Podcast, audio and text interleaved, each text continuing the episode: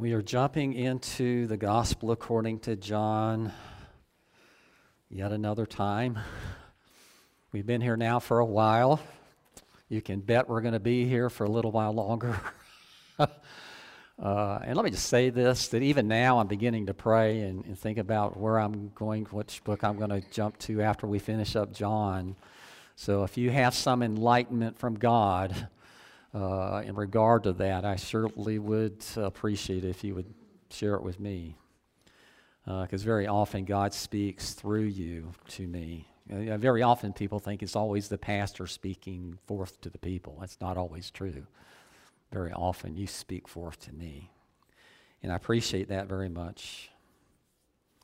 But we've been talking now about the trial of Jesus for the last several weeks. And I know I'm going to be a little bit repetitive in some of the things I might say today. I was sitting there this morning. When I start working on these sermons, I'll be working on next week's sermon starting first thing in the morning. First thing I do when I come in here on Monday mornings is take a look at the text that I'm going to be preaching through for the rest of the week. And then I work on it a little bit, you know, day after day, and usually by the time Saturday gets around, then I kind of have things finalized and that sort of thing. But you know, I think God is, the more you dig into this stuff, the more you get this enlightenment by the Holy Spirit that, you know, I could sit down this morning and write an entirely different sermon based upon the text that we have before us today. The Word of God is just so rich and so deep. And so meaningful, and just forever speaks to your heart and to your mind and to your soul. And I hope that we are many things, but one of the things that we would be described as being would be people of the Word, who not only know the Word, but also practice and live the Word.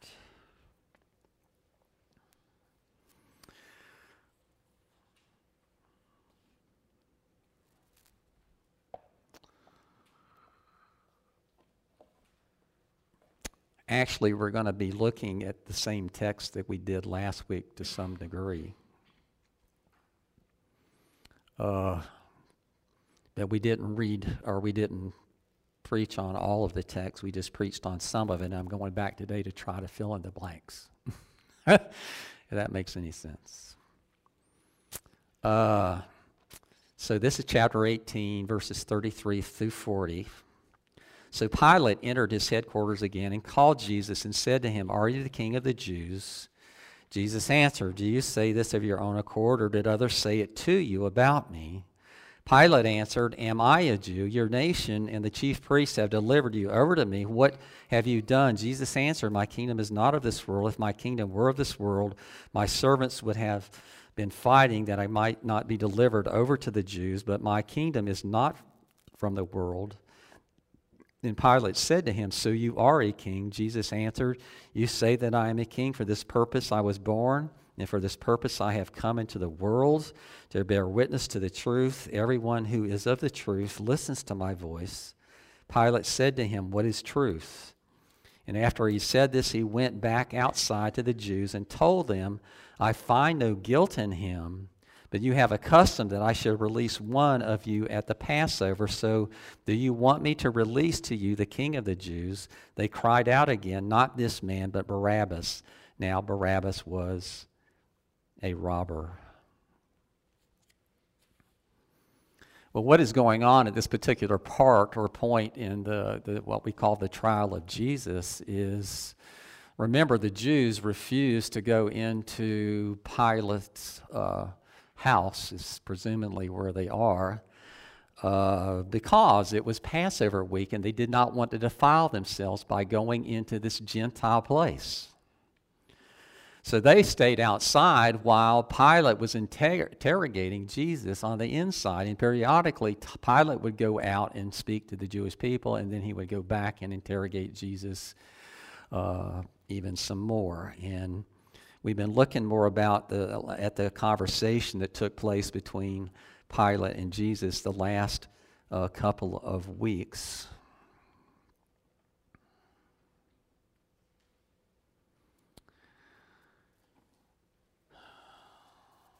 And I just want to make some observations first before we dig into some things.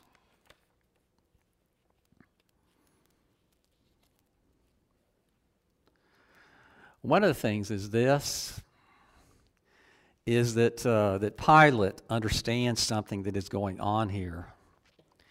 And it is this, that these Jewish leaders are attempting to manipulate him in order to accomplish their desired end. It's clear to him. He has no questions or qualms about that, and that their intention from the very beginning is to have Jesus put to death. He, on the other hand, has interrogated Jesus, and he's come to the conclusion there really is no reason why this man should be executed. He has not committed any capital offense. But just remember this. They needed him to do for them what they were bound not to do by Roman law.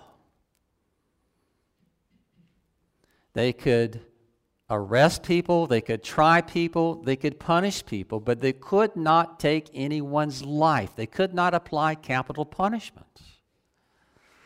And this whole process through which they're going makes it very clear to us that this was their desired end of these proceedings from the very beginning. It wasn't just to have Jesus arrested. It wasn't just to shut Jesus up in prison. It wasn't to do this, that, or the other. Their intention all along was to have him, in essence, murdered. And because there was a Roman law that said that they could not execute anyone themselves, that it had to be done by Roman authority, this is the only reason they have taken it before Pilate to begin with.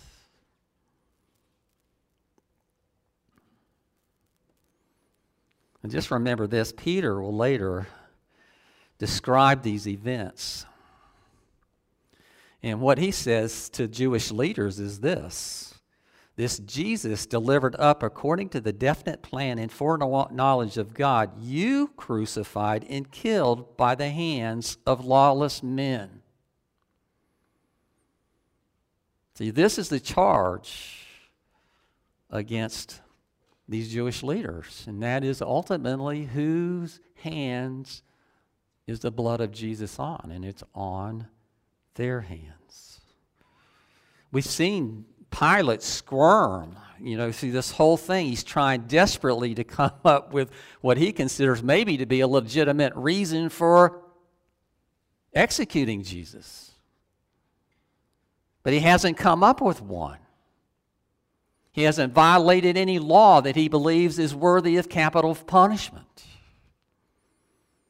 I think there's something going on here that rubs him even more the wrong way, and that is this. He knows that he is being manipulated by these Jewish leaders, and he hates it.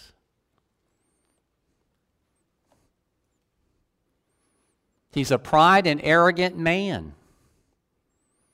And he understands that they are finagling through all of this in a manner that they're in essence encouraging him, maybe not forcing him, but really encouraging him to murder an innocent man just because they want that innocent man murdered.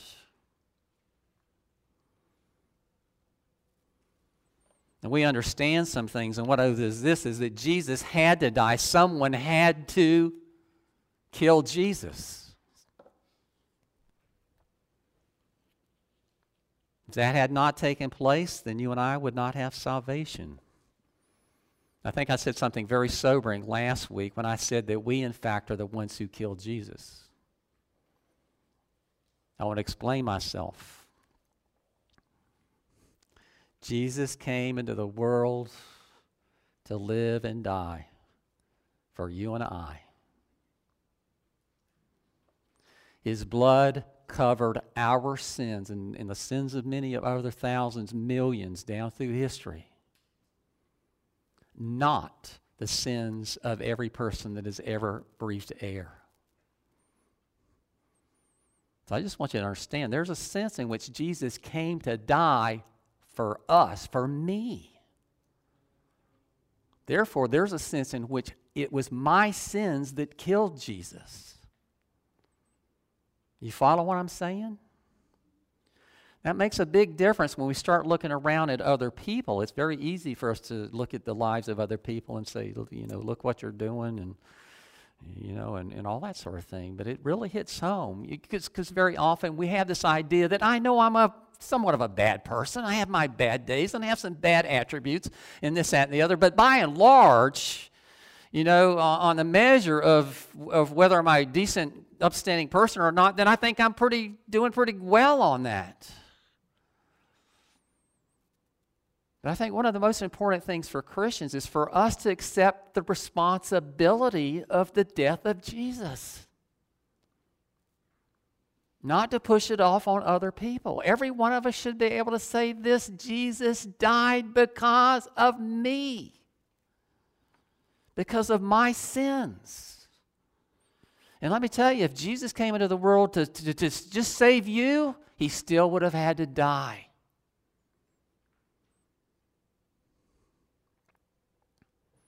And we keep that in mind. I'm not saying that we should dwell on that all the time, because let me tell you something, if you dwell on that all the time, it can very well destroy you spiritually.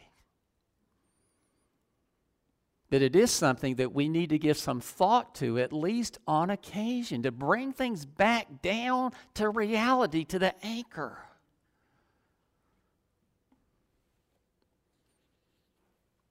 We know that God, in essence, is manipulating all of these circumstances to his own particular desired end.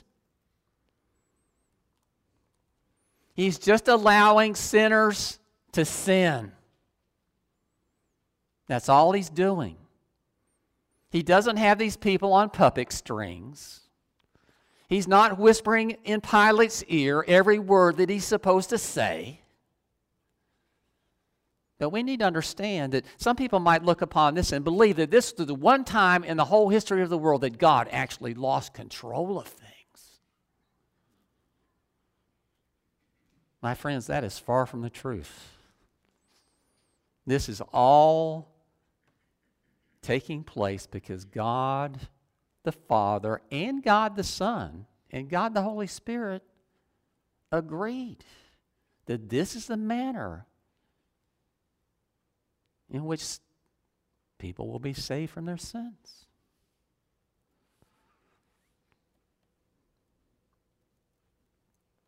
I don't know if I read this or not, but this is what Peter says later on to these Jewish leaders. This Jesus delivered up according to what? According to the definite plan and foreknowledge of God.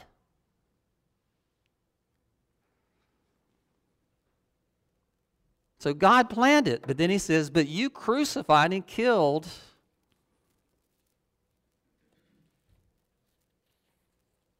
Jesus by the hands of lawless men. He's talking to Jewish leaders when he says that. I don't know how you could make anything any clearer than that. He's telling these guys that were part of this conspiracy to kill Jesus, he's telling them, you killed Jesus. Now remember, we talked about Peter, how he bragged that he would never desert Jesus, that he would stand with him firm as he could. And the first opportunity came up, he was threatened by a little servant girl who was insignificant as far as the culture goes. Denied Jesus 3 times. So Peter is coming to those leaders. He knows he's not an innocent victim in all of this.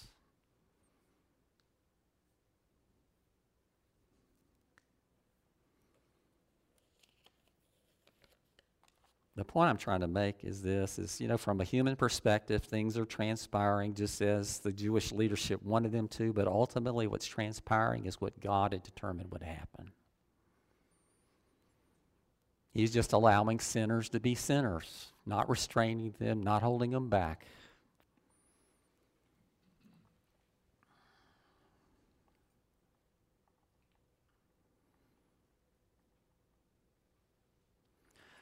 Remember the story of Joseph, the son of Jacob, from Genesis?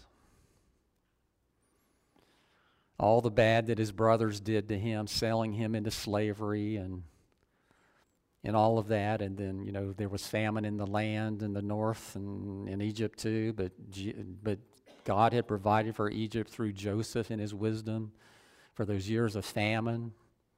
But Jacob and his family were starving up in Palestine, and so he sent Joseph's brothers, except for the youngest one, Benjamin, down to Egypt to get grain. And we know the rest of the story, that eventually, you know, they find out that this great ruler in Egypt is actually their brother Joseph that they sold into slavery. Can you imagine how shocking that news would fall upon you? Who obviously had the power and the authority to have them executed on the spot. And we know people, and we know that very often people are vengeful and that sort of thing. So you can understand why his brothers were in abject fear when they found out who he was. But this is what Joseph says to his brothers. He says, "Do not fear, for am I in the place of God? As for you, you meant evil against me, but God meant it for good, to bring about that many people should be kept alive as they are today." The very same thing can be said about these circumstances surrounding Jesus.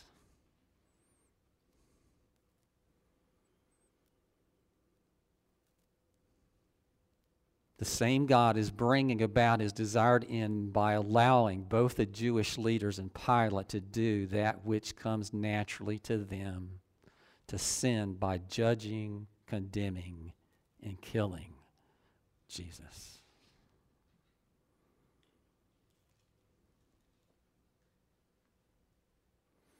And I want to say this to you this morning. God does not manipulate anyone. God has never manipulated anybody to do anything that they did not wish to do, ever.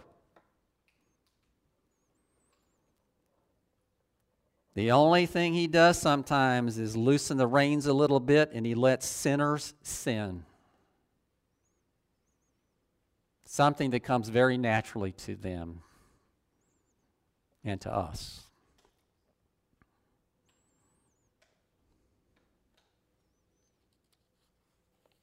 We don't even need any help to do it, or even any nudging. Now, I want to remind us this morning that there's one thing that keeps us, we're all sinners, but there's one thing that keeps us from being worse sinners, and that is this, is God has the reins and he's holding us back by his grace. If that thought will not humble us, I don't know what in the world possibly could.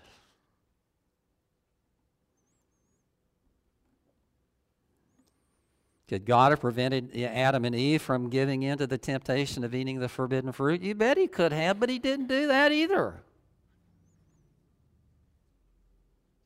He knew where it would all lead.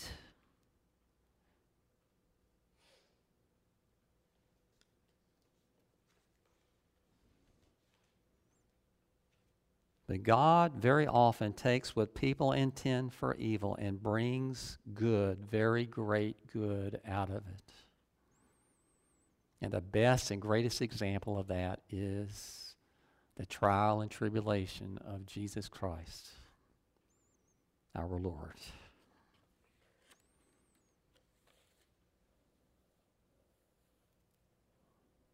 Again, I want to emphasize this. You and I manipulate people all the time. Most of us won't admit to it, but we do. We know how to get our wife or our husband to do what we want him to do. That sort of thing. But I just want to reiterate this. God has never manipulated anybody ever one single time. Ever. Manipulation is very often very sinful.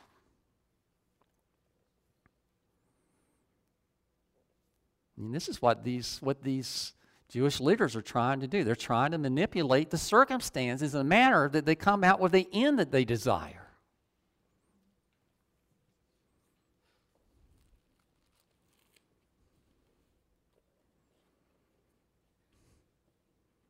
Now, one of the things that's come clear with this conversation between Pilate and Jesus is that Jesus is in fact a king, and unlike Pilate, his power and authority is not temporal. It is eternal. He has always been king. He always will be king, and by the way, he is king as he's standing before Pilate.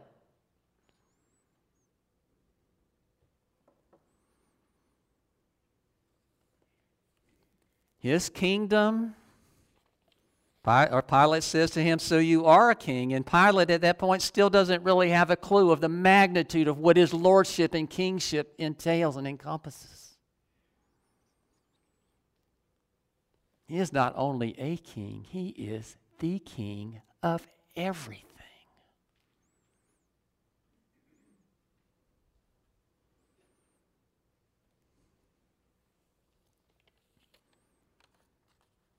His kingdom will never end.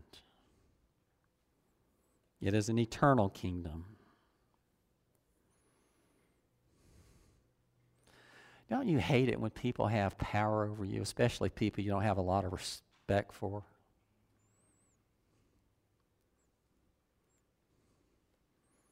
Some of you are smiling. I have half a mind to ask you why. Maybe after this service.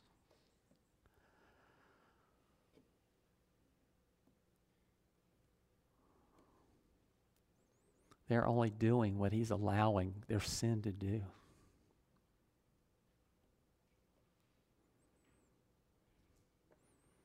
His suffering at the hands of these men will be but for a very short time. Just think of this. Every one of the Jewish leaders and Pilate and everyone else involved in this conspiracy, they have died. And at the moment they've died, they have come into the holy presence of Almighty God, God the Father, God the Holy Spirit, and also, guess who? God the Son.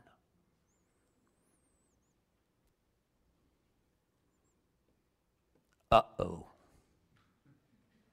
Oops. Boy, did I mess this one up.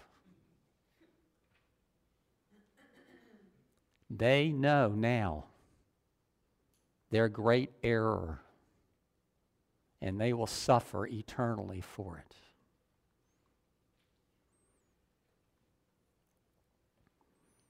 But just let me tell you this, that even if they suffer, you know why they suffer eternally? Because as much as they suffer, it's never sufficient to cover the crime.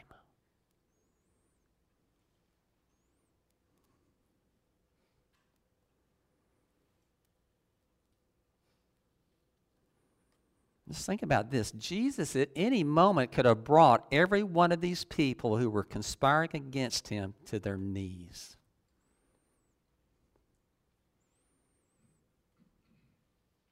And he didn't do that. His suffering will be for a very short time. Their suffering, on the other hand, will be eternal. Never ending.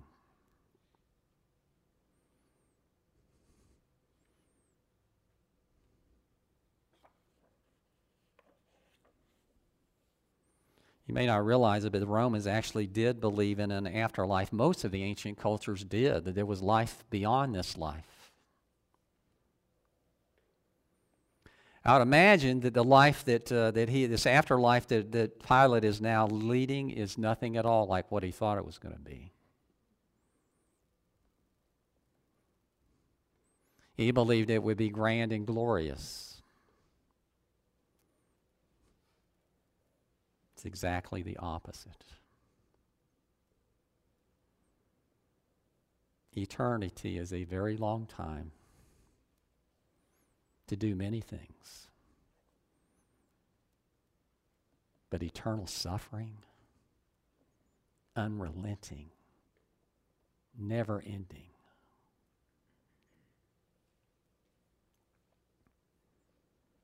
We look at that and sometimes we want to think, that seems to be a little bit extreme to me. But you know why? It's because we don't fully understand the crime that these people were guilty of. We don't fully understand the crimes that we are guilty of.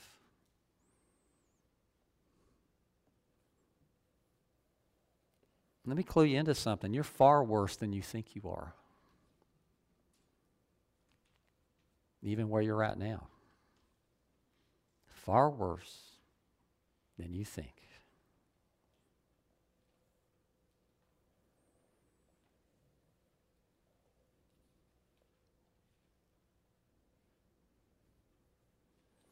See, when they kill Jesus, they will believe that they're done with him, but they're just the beginning.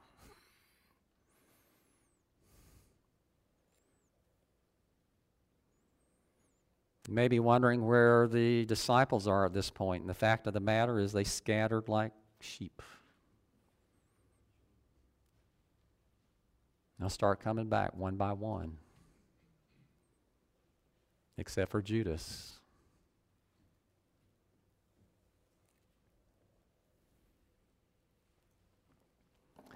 And I want to say this too before I forget, that we have to understand something, and that is, even though this crowd was overbearingly against Jesus, that there were people there who were part of this who were not.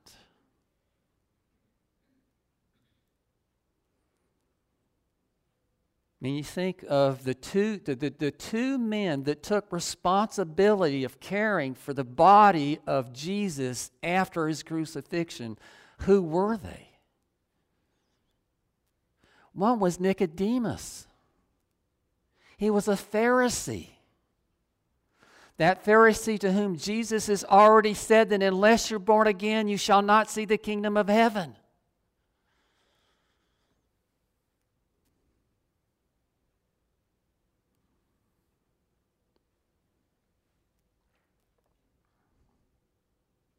The other one was Joseph of Arimathea, who had become secretly a disciple of Jesus. And why was it secretly? Because he was afraid of what the Jews would do to him if they found out.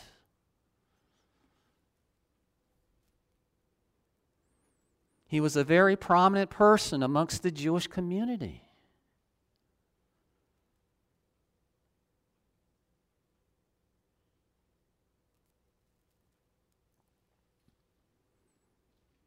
There's a very good chance they were there.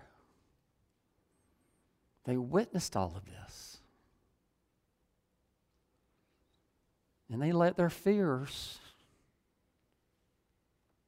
keep them quiet. They weren't there for Jesus in his life, but they were there for Jesus in his death.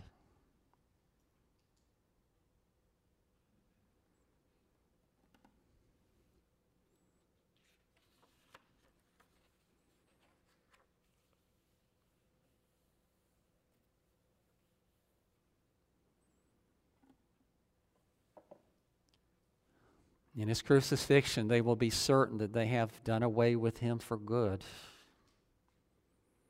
They believe he will no longer cause them any trouble. Boy, were they wrong. Their troubles, in fact, were just beginning.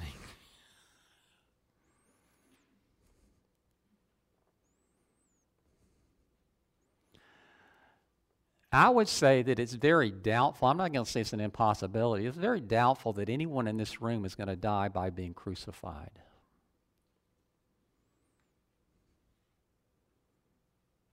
There's a good chance that there is a believer in this world today that will die by crucifixion. You need to understand that. But it's not very likely going to be you or me.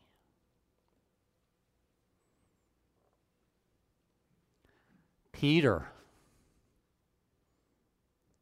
disciple of Jesus, was also executed by crucifixion many years later, after he had overcome his fears, after he had become, you know, a great leader amongst the apostles in the church,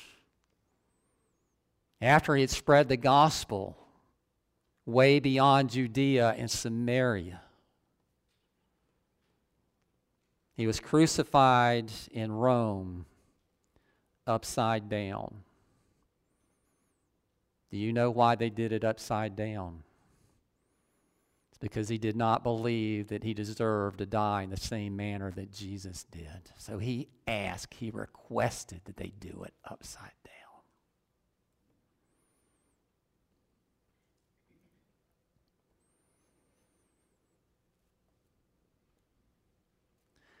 I want to remind us this morning that Jesus also said this, not just to Peter and the other apostles,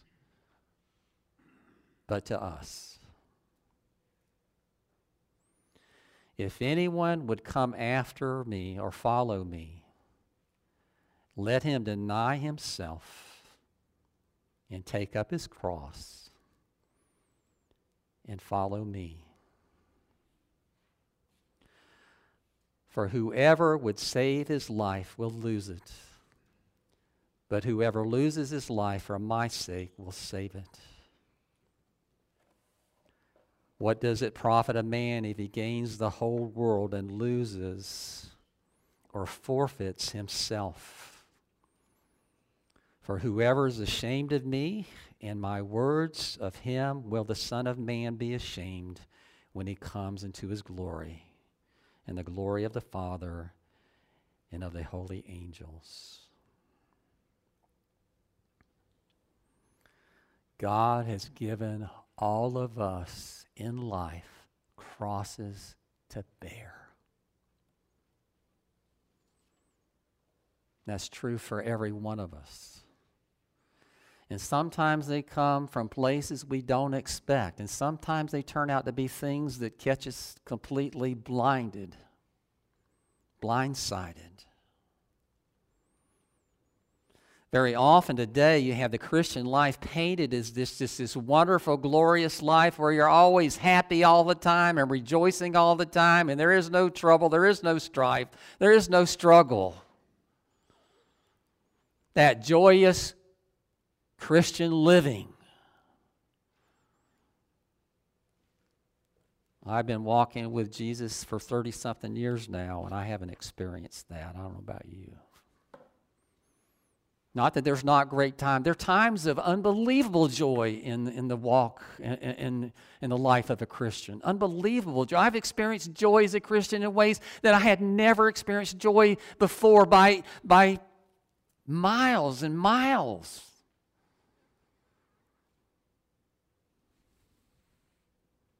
But I would say the same thing as far as tribulation goes. I've experienced tribulations as a Christian in a manner, sometimes from places I never expected it to come.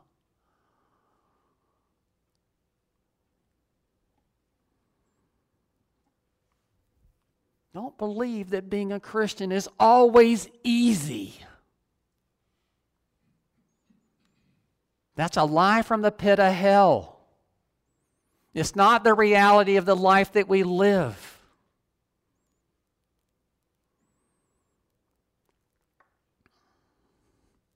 Jesus said, you will have struggles. But let me remind us this morning that when struggle comes our way, you know why? Why does it come our way? Because God's mad at us, because God just wants to pour some of his wrath out on us, to be vengeful toward us because we've done something stupid? No. For us, it always has an intention. It always has a purpose, that we would learn from it, that we would grow as Christians as a result of it.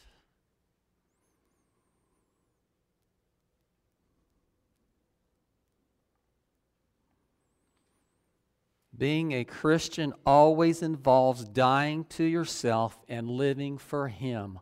Always. Not sometimes, not on occasion, but always.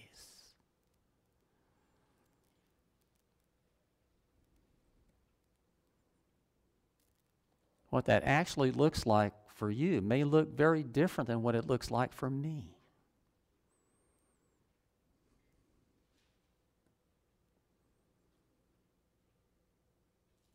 But this is one of the great advantages of being gathered together as brothers and sisters in Christ, is that we have people that we can lean on in our times of trial and tribulation.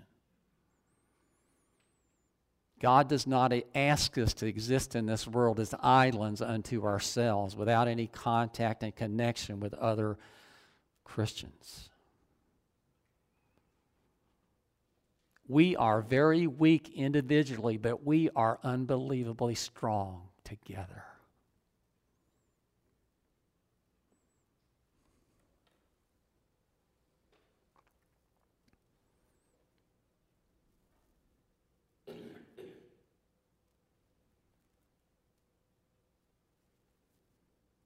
Let me tell you something. When I became a believer, I was a pretty good pagan before.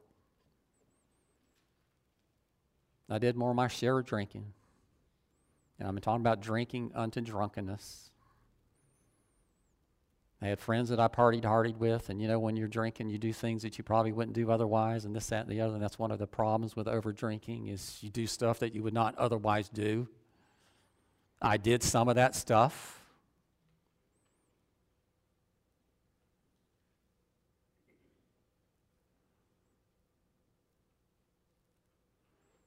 Like I said, there were times when I overdrank. I drank a whole fifth of bourbon one night in about 20 minutes.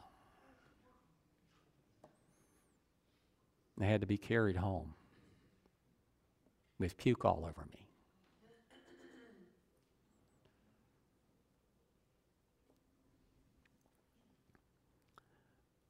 I am so happy today that I can tell you. Well, Lori has seen me drunk before, but none of my children have ever seen me close to being drunk. And they're well into their 30s now, except for Caroline.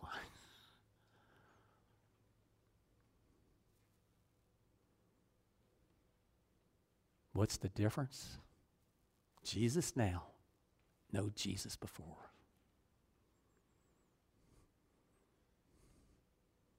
And I'm sure that all of you have seen God act and work in your life in ways that verifies for you over and over again. Because what I can tell you is this, is God saved me from the drink. I did not save myself from it. Some of you are alcoholics. I don't necessarily, I was a social alcoholic, so I didn't drink all the time. But when I drank, I overdrank.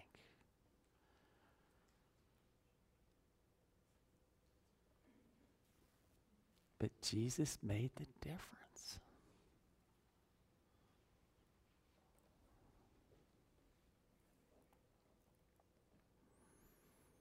What life actually looks like for you may be very different than it is for me.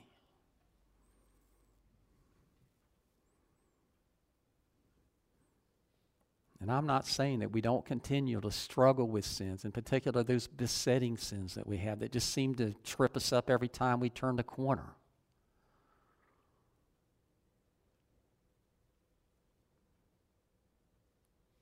But we have the promise of God that we are forgiven. Past, present, and future. Even for our part in the death of our Lord Jesus Christ. Forgiven, forgotten, put us under forever, never to be brought up again.